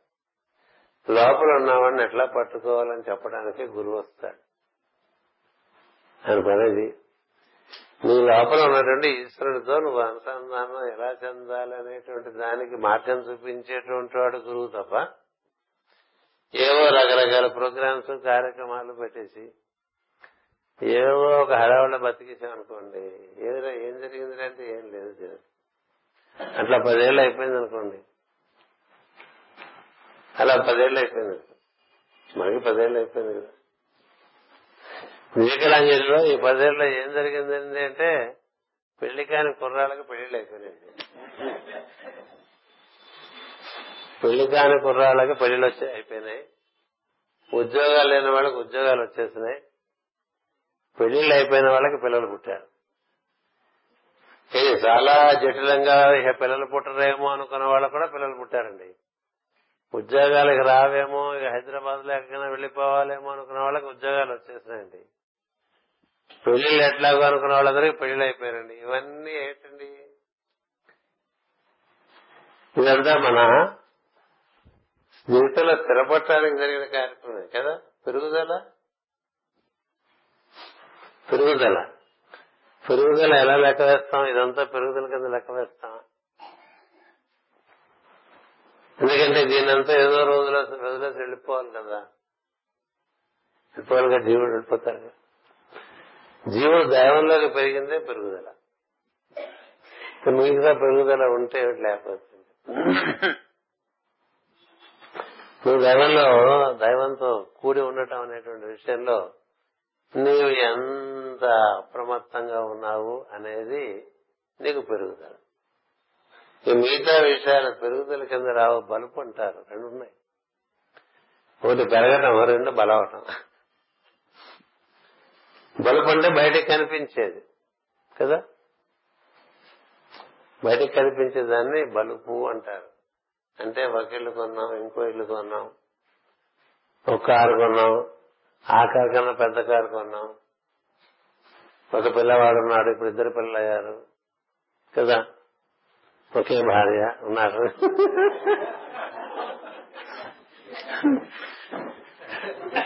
ఇవన్నీ మనకి బయటకు కనిపించేటువంటివన్నీ బలుపు అంటారు. బలుపు ఎన్ని అద్భుతాలు జరిగిందండి, జరిగింది. నలభై ఏళ్ళు పైబడ్డ వాళ్ళకు కూడా పెళ్లిలేదండి అది ఇదే కదా. నలభై ఏళ్ళు పైబడ్డ వాళ్ళకు కూడా పెళ్లిలేదు. పుష్కర కాలం పిల్లలు పుట్టిన వాళ్ళకి పిల్లలు పుట్టారండి. ఇదంతా ఏది మాస్టర్ అనుగ్రహం అనుకుంటాం కదా, బాగుంది. కానీ మాస్టర్ అసలు ఏమి అనుగ్రహిద్దాం అనుకున్నాడు, అదో అదో ఇవన్నీ ఎందుకు చేశాడు ఆయన, వీళ్ళేమన్నా ఈ తత్వానికి వాహికలు అవుతారేమో అని కదా ఆయన తాపత్రయం. తత్వానికి వాహికలు అవటం పక్కన పెట్టి ఆయన చేత మన పనులన్నీ చేయించుకుంటున్నాం అనుకోండి, మనం పెరిగినట్టేనా? తండ్రికి అందిరాని కొడుకు వాడు ఎంత వాడైతే ఏం లాభం అండి? తండ్రికి అందిరాని కొడుకు ఎందుకు పుట్టాడు? చిన్నప్పటి నుంచి వాడిని పెంచి పోషించి పెద్దవాడిని చేసినటువంటి ఒక కొడుకును అనుకోండి, ఆ కొడుకు తల్లిదండ్రులకు పనికిరాట్లేదు అనుకోండి, ఏమిటి ఉపయోగం వాడు చేసి? అది చెప్పడానికైనా రామాయణం చెప్తాను, ఊరికే రామాయణం గురించి ఇమోషనల్ గా ఫీల్ అయిపోతే ఉపయోగం అని చెప్పండి. ఓ రామాయణం విపరీతంగా వింటాం, చెప్పేవాడు కూడా విపరీతంగా చెప్తూ ఉంటారు. ఇదేది?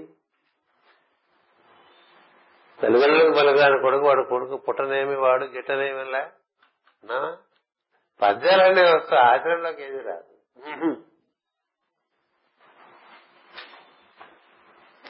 అంచేత మనకి పెరుగుదల తండ్రి అంటే మనకి ఆత్మ మార్గంలో ఆధ్యాత్మిక మార్గంలో గురువే తండ్రి కదా. దేహాన్ని ఇచ్చిన వాళ్ళు తల్లిదండ్రులు, మళ్లీ పుట్టడానికి జ్ఞానాన్ని ఇచ్చేటువంటి వాడు గురువు, అతడే తండ్రి, అతడే తల్లి. మరి అతను ఆశించింది మన నుంచి జరుగుతుందో లేదో మనం అనునిత్యం చూసుకుంటూ ఉండాలి. పదేళ్లకు ఒకసారి బాగా దాని గురించి మనం రివ్యూ చేసుకోవాలి కదా. పైగా ఇక్కడ ఎక్కువ మంది ఇప్పుడు ద్వితీయ పదార్థంలో ఉన్నటువంటి వాళ్ళే. మరొకటి ఈ మధ్య చెప్తూ వస్తున్నా, నాతో పాటు చాలా మంది షష్టి పూర్తులు దాటేసిన వాళ్ళు ఉన్నారు, యాభై దాటిన వాళ్ళు ఉన్నారు. ఇంకా మిగిలిన టైము అంతకు ముందు బతికిన టైం కన్నా తక్కువే కదా. కానీ త్వరపడి ఎందులోకి చేరాలండి? త్వరపడి మనలో కూడా వెళ్ళాలా, త్వరపడి మాస్టర్ గారిలోకి వెళ్ళాలని కదా. బండగూడకి వెళ్ళటానికి వ్యతిరేకం కాదు, అన్ని అన్ని సబబే. ఎప్పుడు మాస్టర్ భావంలో ఉంటే, నువ్వు మాస్టర్ భావంలో ఉంటే జీవిస్తూ ఉండు, క్రమంగా మాస్టర్ నీ జీవితాన్ని నడుపుతాడనేటువంటి సత్యం తెలుస్తుంది. మాస్టర్ నీ జీవితాన్ని నడపడం అంటే నీకు మామూలుగా పర్సనాలిటీ లైఫ్ మాత్రమే కాదు, it is just one tenth of your program. One tenth of your programme is your personality life. ఇది నువ్వు, నీ కుటుంబము, నీ ఆస్తి, నీ నీ భౌతికమైన జీవన సుఖం, ఇవన్నీ మానసికమైన. ఇది కాక అతీతమైన తత్వం ఉంటుంది, అందులో నువ్వు దానికి సంబంధించినటువంటి వాడు. అందులోకి నువ్వు పెరిగితే నువ్వు ఎప్పటికీ క్షేమంగా ఉంటావు. యోగక్షేమం వహామ్యహం అంటే మనం ఏం చెప్పుకుంటాం? మన క్షేమం అంతా బాగా చూస్తాడు గురువు గారు, శ్రీకృష్ణుడు అంటాం కదా. యోగాన్ని ఇవ్వడం వల్ల క్షేమం కలదు. నీ ఎందుకు యోగా స్థిరపడితే నువ్వు ఎప్పటికీ క్షేమం. అందుకని నీలోని దైవంతో నువ్వు ముడిపడ్డవాడు అయితే ఇంకా నీ జీవితం నడవటానికి అతనే నడిపిస్తాడు. కృష్ణుడు అర్థం కృష్ణుడు రథం నడిపించడం వల్ల కదండి అర్జునుడు గట్టెక్కాడు. బొమ్మలు అయితే చాలా ఉన్నాయి, మనకి ఆలోచనే లేదు. అర్జునుడు మహా సమర్థుడు కదా, సర్వసమర్థుడు. అయినప్పటికీ మన సమర్థత ఏం సమర్థతలే, ఆయనదే సమర్థత అనుకున్నాడు. నువ్వు కూర్చోను, నడిపించు, నువ్వు చెప్పినట్టు నేను చేస్తాను అన్నట్టు అంటే అంత పెద్ద విషయం. అలా మనలో ఉండే మాస్టర్లతో మనం అనుసంధానం చెందడానికే ప్రార్థన. నువ్వు నడిపేది నేను నడుస్తా, నాకు నన్ను నాకు వదిలేసావో నేను అడ్డమైన దారిలోనూ తిరుగుతూ ఉంటాను, పాడైపోతాను. నువ్వు నడిపించు, నువ్వు నడిపించే దారుల్లో నేను నడుస్తా, నువ్వు చూపించే చూస్తా, నువ్వు వినిపించే వింటా, నన్ను నీ వాడిగా నడిపించుకో, నీకు నీ పనికి నన్ను వాడుకో. ఇట్లా ఉండాలి మనం. ఆయన ఎక్కడో ఉన్నాడు కుంభకోణంలోనో లేకపోతే నీలగిరిలోనో లేకపోతే మన ఫోటోల్లోనో ఉన్నాడు అనుకుంటే మనకి ఎన్నాళ్ళ పైన ఏ మార్పు మనం కోరుతున్నామో అది రాదు. రాకపోగా అన్ని ఇవి ఇవి ఇవి సర్దుకోవటమే అయిపోతుంది. సేపు టూ బెడ్రూమా, త్రీ బెడ్రూమా, ఎయిట్ హండ్రెడ్ సీసీయా, ట్వెల్వ్ హండ్రెడ్ సీసీయా, ఫిఫ్టీన్ హండ్రెడ్ సీసీయా వీటికి అంతే ఉందండి. అవి కూడా సమకూరుస్తారా? నీకు సమకూరుస్తుంటే వాటి వెంటే పడిపోతాయి. అంచేత మనకి పదేళ్ళు నిండిన వాట వాస్తవం ఒకటి, ఒక రకంగా అందరూ వృద్ధి పొందిన వాట వాస్తవం రెండు. ఇప్పుడు మనం పెరగటం అనేటువంటిది ఒకటి రావాలి. బలుపు ఒకటి ఉండగా నువ్వు పెరుగుతూ ఉంటే నీ చుట్టూ బలుపు ఏర్పడుతుంది అనుకోండి. ఏర్పడి పర్వాలేదు, నేను దృష్టిసేపు ఆయనతో కూడి ఉంటానికి ప్రయత్నం చేయాలి. కూడి ఉన్నది చూడి కుడుత నాంచారి అని పాట పాడాడు. మంచి ఎంతలా కూడిపోయిందంటే ఆయన ఆవిడ ఆయన అర్ధభాగం అయిపోయింది కదా. అట్లా భక్తులు గాని జ్ఞానులు గాని యోగులు గాని కూడి ఉండ ఉంటారు ఎప్పుడూనూ. ఇట్లా కూడి ఉండటానికి రూపం పెట్టుకోపో రూపానికి పరిమితం అయిపోకండి, నామానికి పరిమితం అయిపోకండి, కాలానికి పరిమితం అయిపోకండి, దేశానికి పరిమితం అయిపోకండి. కాశీ వెళ్తేనే శివుడు ఉంటాడు అనుకోపోకండి, హైదరాబాద్ లో కూడా శివుడు ఉంటాడు. శివుడికి లిమిటేషన్స్ ఏమైనా ఉన్నాయా? ఇక్కడ ఉండకూడదు, అక్కడ ఉండాలని. ఎడారిలో ఉంటాడు, శ్మశానంలో ఉండేవాడికి ఎక్కడైనా ఉండకండి కదా కదా అంచేత అన్ని చోట్ల ఉండేవాడిని అన్ని చోట్ల ఎందుకు చూడవు? కాశీ వెళ్ళి ఊరికే వణుకుపోతూ ఆవేశం వణుకు ఊహూ అనుకుంటు, అది భక్తి కాదు. కాశీ వెళ్ళదంటలేదండి, వెళ్ళండి తప్పకుండా. కానీ కాశీలో చూసిన శివుడిని ఇక్కడ కూడా చూస్తూ ఉండాలి. తిరుపతి వెళ్ళండి, తిరుపతిలో దేవుడిని ఇక్కడే చూసుకోవాలి. అన్ని చోట్ల ఉన్నాడు కదా. అంచేత అన్ని రూపాల్లోనూ అన్ని నామాల్లోనూ అన్ని ప్రదేశాల్లోనూ, అన్ని ప్రదేశాలంటే ఇంక్లూడింగ్ యువర్ బాత్రూమ్. ఎక్కడున్నారు మాస్టర్ గారు అంటే టెర్రస్ మీద ఉన్నారు అనుకోపోకండి. ఇక్కడ ఏర్పాటు చేస్తున్నాం కదా, కానీ ఇక్కడి నుంచి అన్ని చోట్లకి వ్యాప్తి చేయాలండి మనలో, మన భావంలో. అట్లా నాలుగు డైమెన్షన్స్ ఉన్నాయండి. టైం ఇప్పుడు ఈ టైంలో తలుచుకోవచ్చు, ఈ టైంలో తలుచుకోకూడదనే లేదు. అప్పుడు ఏమవుతుంది? మొత్తం జీవితం అంతా ఒక మెడిటేటివ్ స్టేటస్ లో ఉంటుంది ప్రజ్ఞ. ఇక ఇప్పుడు డైలీ ప్రేయర్ పొద్దున పదిహేను నిమిషాలు సాయంత్రం పదిహేను నిమిషాలు ప్రేయర్ క్రమంగా రోజంతట్లోకి వ్యాప్తి చెందాలి మెడిటేషన్ కింద. ఎప్పుడు వ్యాప్తి చెందుతుంది? నువ్వు ప్రేయర్లో ఏం చేస్తున్నావు? మాస్టర్ గారితో అనుసంధానం చేసే ప్రయత్నం చేస్తున్నావు. చెందుతున్నావు లేదా తర్వాత చూద్దాం. అనుసంధానం చేసే ప్రయత్నం చేస్తున్నావు కదా ప్రేయర్ అని. మాస్టర్ అంటే ఏమిటో ముందు అర్థం లేదు, తెలియదుగా. మాస్టర్ అంటే అంతటా వ్యాప్తి చెందినవాడు, వాడే మాస్టర్, వాడే స్వామి అంటే. అంతటా చెందిన వాడితో అనుసంధానం చెందినప్పుడు పొద్దున ప్రార్థన అదే అనుసంధానం. రోజంతా ఏ టైంతో సంబంధం, ఏ టైంలో అనుసంధానం చెందొచ్చు లోపల కదా, ఏ ప్లేస్ లో అయినా. అది గొప్ప. It need not necessarily be a temple or a prayer hall. ఊరికే టెంపుల్స్ ప్రేయర్ హాల్స్ పెంచుకోవటం వల్ల కన్నా నేను ఇవే temple. As long as you you recollect the master, your form happens to be the temple, you happen to be the temple. సరే అలా వచ్చింది. అందుకని ఎక్కడికి వెళ్ళినా నీకు అతనితో కూడి ఉన్నాం అనుకో, ఏ టైంలో అయినా ఏ ప్లేస్ లో అయినా, ఏ రూపం చూసినా అందులో లేదా, ఏ నామం విన్నా అందులో లేదా, ఇలా నువ్వు చూడాలి. అలా అలా చూడటం అనేటువంటిది చేస్తుంటే మనకి కూడిక సులభం అవుతుంది మాస్టర్ అనేటువంటి తత్వంతో. అలా కాకపోతే ఉండదండి. అందుకనే మనము ప్రయాణాలు చేసేప్పుడు కూడా దారిలో ఉండేటువంటి చెట్టు, పుట్ట, కొండ అన్నిటినీ దానిగా చూస్తున్నాం అనుకోండి, చాలా చక్కని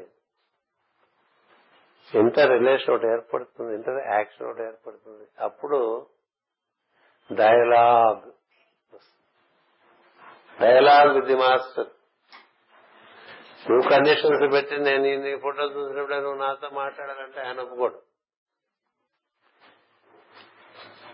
నువ్వు ఏ కండిషన్ పెట్టకుండా ఎప్పుడైనా ఎక్కడైనా వినడానికి సిద్ధంగా ఉంటే ఎక్కడి నుంచైనా వినిపిస్తాడు, ఎందులోంచైనా వినిపిస్తాడు, ఏ రూపంలోంచైనా వినిపించగలడు, ఏ నామంలోంచైనా వినిపించగలడు, ఏ ప్రదేశంలో అయినా వినిపించగలడు. ఇట్లా రోడ్డు మీద వెళ్తుంటే మనం ఏదో నేచర్ కాల్కి ఆగామనుకోండి అక్కడైనా వినిపించగలడు. తెలుసా ఎక్కడ వినిపించడండి, నీకు దృష్టి ఉండాలి తప్ప. అట్లా మనం ఆ ఓరియంటేషన్ కి దాన్ని పర్స్పెక్టివ్ బాగా అన్లిమిటెడ్ గా తయారు చేసుకోవాలి. అప్పుడు భక్తి అనేటువంటిది నిజంగా ఉంటుంది, జరుగుతుంది. పూజ కాసేపు చేతులు కొట్టుకుంటూ కాళ్ళు కొట్టుకుంటూ మూర్చలాగా ఇట్లా ఎంత భయం చేసి అంతంత కొట్టేసుకుంటుంటే కాదు, అదంతా ఎమోషన్ అయిపోతుంది. ఆ తర్వాత ఏంటది, చిన్నప్పుడు మా ఇంట్లో కుర్రాడు అన్నాడు, మమ్మల్ని అడిగాడు, పూజకు ఉండేటువంటి భావం పూజ ఎంత ఎంతసేపు ఉంటుంది అని. చెప్పండి, ఎంతసేపు ఉంటే అంత నీ యందు అన్నట్టుగా. ఇప్పుడు పూజ ఎప్పుడు ఏం లేదనుకోండి, గొడవ లేదు. పూజలప్పుడు ఏమి లేని వాళ్లే పూజావంగానే మాటలు మొదలుపెట్టేస్తారు. పూజలో బాగా అనుసంధానం చెందిన వాడు పూజావంగానే ఎట్లా మాట్లాడేయగలండి, చాలా టైం పడుతుంది మాట్లాడాలంటే కదా. కాసేపు ధ్యానం చేస్తే ఇట్లా రాగానే బడబడ బడబడ మాట్లాడేసేటంటే వాడు ఏ దేంతో అనుసంధానం చెందాడు లోపల తెలియదు. అంచేదిట ఒక అవగాహన చేసుకుంటే master is beyond time, beyond place, beyond form, beyond name and and and has filled the whole time, he has filled the whole space kada. పురుషసూత్రం సంస్కృతంలో చదువుతాం కాబట్టి మనకు తెలియట్లే, మనం చదువుతున్నది ఇదే. అతను అంతలా వ్యాప్తి చెంది దానికి అతీతంగా కూడా ఉన్నాడని చెప్పి చెప్తాం. త్రిపాదూర్ధయ పురుష అతిక్రామ బోల్డ్ బోల్డ్ మాటలు మాట్లాడతాం, తెలియకుండా మాట్లాడతాం కాబట్టి మనకి అది చదివిన ఒకటి చదవపోయినా అట్లా అయిపోయింది. పురుషోత్తమ ఫీలింగ్ మాత్రం మిగిలింది, ఫీలింగ్ అయిపోయింది. ఆయన చేత అతను పరతత్వాన్ని మాస్టర్ అంటామని గుర్తుపెట్టుకోండి. ముందు ఈ పరతత్వంలోనే ఇవన్నీ ఏర్పడ్డాయి, దీన్నంతా అదే నిండి ఉంది కదా. కాబట్టి అన్ని చోట్ల ఉంది, అన్ని సమయాల్లోనూ ఉంది, అన్ని రూపాల్లోనూ నిండి ఉంది, ఎన్నో నామాలుగా పిలవబడుతోంది అనే భావన మనకి స్థిరపడితే ముందు మనకి పరిమితత్వం చాలా తగ్గిపోయి అలా ఉన్నటువంటి తత్వంతో మనం అనుసంధానం చేసే ప్రయత్నం చేస్తాం. అలా చేస్తే అప్పుడది గోపికల భక్తి అంటారు. అలా చేస్తే గోపికలు ఆవు వేసిన పేడ తీసినప్పుడు కూడా అందులో కూడా అదే తత్వాన్ని చూశారు. ఆవులోనూ ఆవు పేడలోనూ ఆవు పాల్లోనూ దొడలోనూ మొగుళ్ళలోనూ పిల్లల్లోనూ అందరిలోనూ పెద్దాంట్లోనూ చూశారు. కాబట్టి వాళ్ళకి నిద్ర మెలకువ అనేటువంటి తేడా లేకుండా ఇంకొక మెలకువలోకి వచ్చారు. వాళ్ళు దాన్ని తురియం అంటారు. అందులో ఉంటే ఇదంతా వాళ్ళకి చాలా లీలాప్రాయంగా నడిచిపోయింది, అది రసక్రీడ. మరి అలాంటి పరిస్థితి మనకి రావాలంటే మనం ఎన్ని ఇటుకే తీసేయాలండి మనం పెట్టుకున్న గోడలకి. అన్ని గోడలే కదా, అన్ని గోడలే. ఇట్టాగే ఉండాలి, ఇట్టాగే జరగాలి, ఇట్లా జరగడానికి వీల్లేదు. నువ్వా నువ్వా నువ్వా నువ్వు అది మనకి ఎంత అహంకారం ఉంటే అట్లా ఉంటూ ఉంటుంది కదా. నువ్వు అనుకున్నది జరిగింది, ఇట్లా జీవితం అంతా ఇట్లా మాట్లాడే వాళ్ళు ఉంటారే, వాళ్ళ జీవితాలన్నీ వాళ్ళు అనుకున్నట్టు జరిగిందండి జరగలే. అది తెలుసు, మనం అనుకున్నట్టు జరగలేదని తెలుసు. అయినప్పటికీ ఇలా ఉండాలి అలా ఉండాలని ఎందుకు అనుకుంటున్నాం? అది ఎలా ఉండాలని నిర్ణయం ఏందో అలా అవుతుంది అని నా విశ్వాసం లేదా మాస్టర్ మీద ఉంటే నువ్వెందుకు అంత బాధపడిపోతావు? ప్రతి విషయం అన్ని విషయాలకి బాధపడిపోతాం కదా. మనం అనుకున్నట్టు జరగాలి కదా. ఈ మనం అనుకున్నది జరగాలనేది ఎంత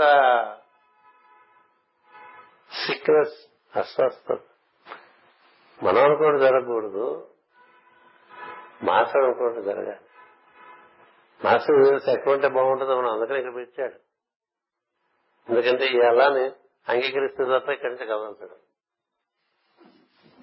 ఈ చుట్టుపక్కల అలానే అంగీకరిస్తే కదా మాస్టర్ గారు అలా లేదనుకునేవాడికి మాస్టర్ లేదండి, గుర్తుపెట్టుకోండి. మార్గం లాంటిది మనం నడుస్తుంది, మనకి ఈ ఫోటోలన్నీ అందుకు పెట్టుకున్నాం.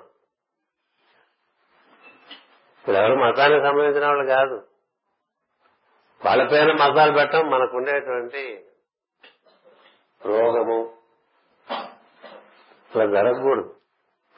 జరుగుతున్న దాన్ని దాంట్లో మాస్టర్ని చూడండి, నీ యందు కూడా ప్రచోదనం కలిగిస్తాడు. ఇలా చేసుకో, అలా చేసుకో, నేను నడిపిస్తా కదరా, నువ్వెందుకురా బాధపడు అని చెప్తా కదా. అలా జరిగినా కూడా చూస్తూ ఉంటాం మనం. చెప్పాగా మొదట చెప్పాగా మనకి పది సంవత్సరాల వేడుకలు చేసుకుందాం అన్న భావన మరి అప్పటికప్పుడు మనలో ఆ విధంగా జనింపజేసింది మనం మాస్టర్ని. మనం అనుకున్నప్పుడు అన్ని విషయాలు అలా ఉండదా? కొన్ని విషయాలు నేను చూసుకుంటాను మాస్టర్ గారు, కొన్ని విషయాలు మీరు చూసి పెట్టిన అడుగుతారా? నిజంగా చూసుకున్నానే నువ్వు పాడు చేస్తున్నావు, ఏం సందేహం లేదు. నాకు వదిలే నేను చూస్తానన్నాడు ఆయన, అంతే. ఎందుకని ఏ టైంకి ఏది స్ఫురిస్తే మనం బాగుపడతామో అది ఇది గాయత్రి, అందుకు గాయత్రి కదా. గాయత్రి అంటే ఏదో మనం రకరకాల బొమ్మలు పెట్టేస్తుంది, బొమ్మే గాయత్రి.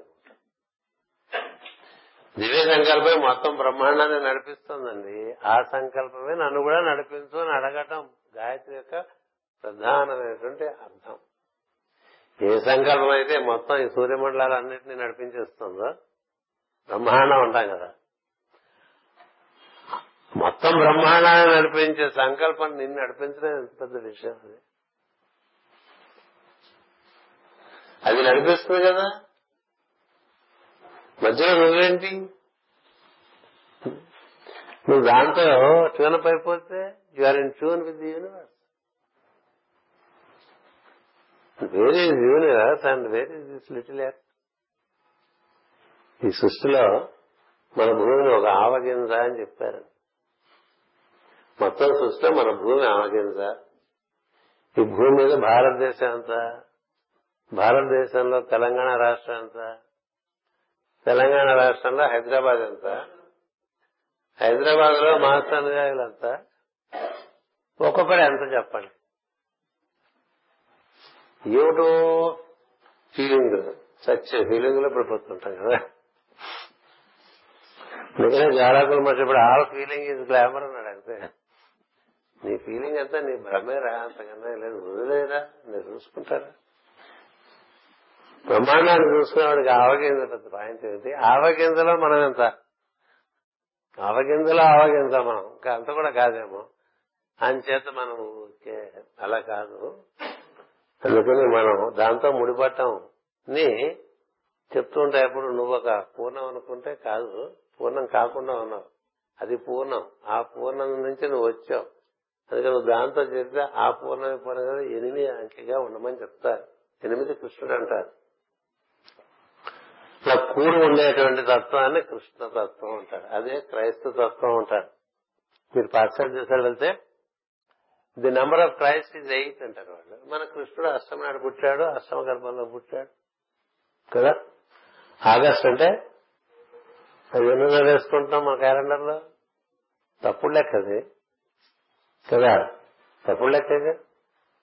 కానీ ఎనిమిది ఎన్ని రోజున ఎనిమిది అవ్వాలంటే నీలో ఉండే ఈశ్వరుడితో నువ్వు కలిస్తే నువ్వు ఎనిమిదిగా ఉంటావు. అప్పుడు నీ స్వభావం నీ మాట వింటుంది. అది నీలో ఉండే అక్షర పురుషుడు. నీలో క్షర పురుషుని తన సాధ్యంలోకి తెచ్చుకోవాలంటే తనలో ఉండే పురుషోత్తముడితో అనుసంధానం చెందాలి. నీలోని ఈశ్వరుడితో నువ్వు అనుసంధానం చెందడం నువ్వు పురుషోత్తమ ప్రాప్తి. అందుకని పురుషోత్తమ ప్రాప్తి యోగం చదువుకోవటం కాదు,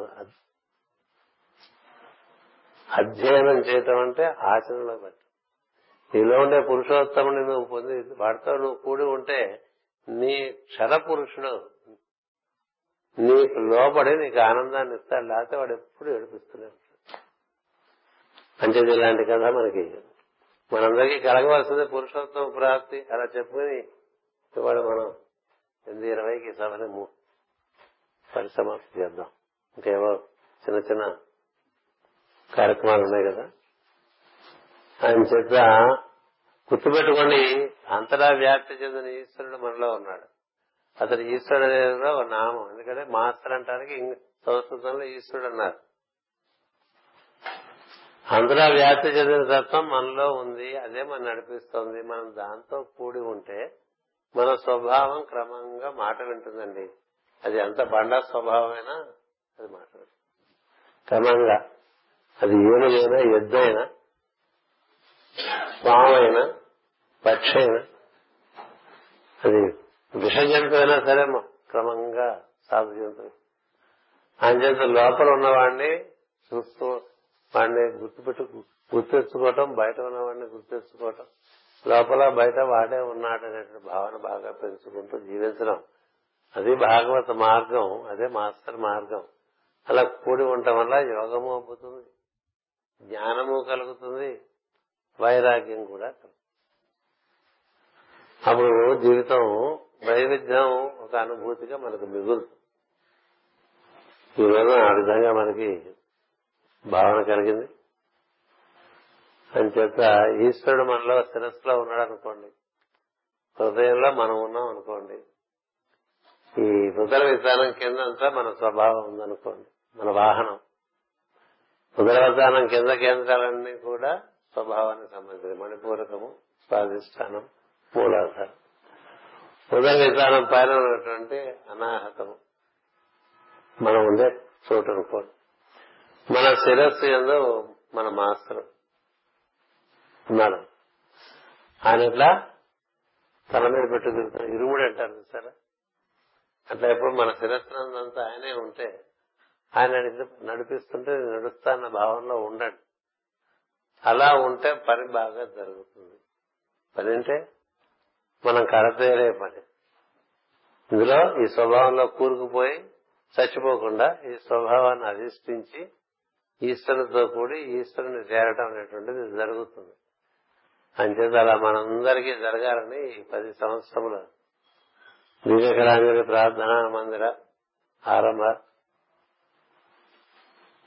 ఏమంటాం సంరంభం అండి సందర్భంగా నేను మాస్టర్ గారిని వేడుకుంటున్నా. అందరికీ ప్రవేశం, ఏది యోగంలోకి ప్రవేశం. ఇంకా మరి ఊరికే నాకు ప్రమోషన్, నేను ట్రాన్స్ఫర్, నా పిల్లలు చదువు అని ఎన్నాళ్ళు, కొన్నాళ్ళు కదా. తల్లి పిల్లవాడిని ఎన్నాళ్ళు చూస్తుంది, అక్కడ తండ్రికి అప్ప చెప్తుంది కదా. ఇట్లా గురువు తల్లి వలె అన్ని పోషణ కార్యక్రమాలు చేస్తాడు, తండ్రి వలె బ్రహ్మజ్ఞానం వైపు నడిపిస్తాడు కదా. అంచేత ఆ విధంగా నడిచే ప్రయత్నం ఒకటి. నువ్వు చేయట్లేదు నేను అంటలేదు, అలా అన్న బాగుండదేమో. బాగా చేయండి, దానికి ఎక్కువ ప్రాధాన్యత ఇవ్వండి. స్వస్తి ప్రజాభ్య పరిపాలయంతాం న్యాయేన మార్గేణ మహిమహేష. ఓ బ్రాహ్మణేభ్య శుభమస్తు నిత్యం. లోకా సమస్తా సుఖినో భవంతు. లోకా సమస్తా సుఖినో భవంతు. లోకా సమస్తా సుఖినో భవంతు. ఓం శాంతి శాంతి శాంతి.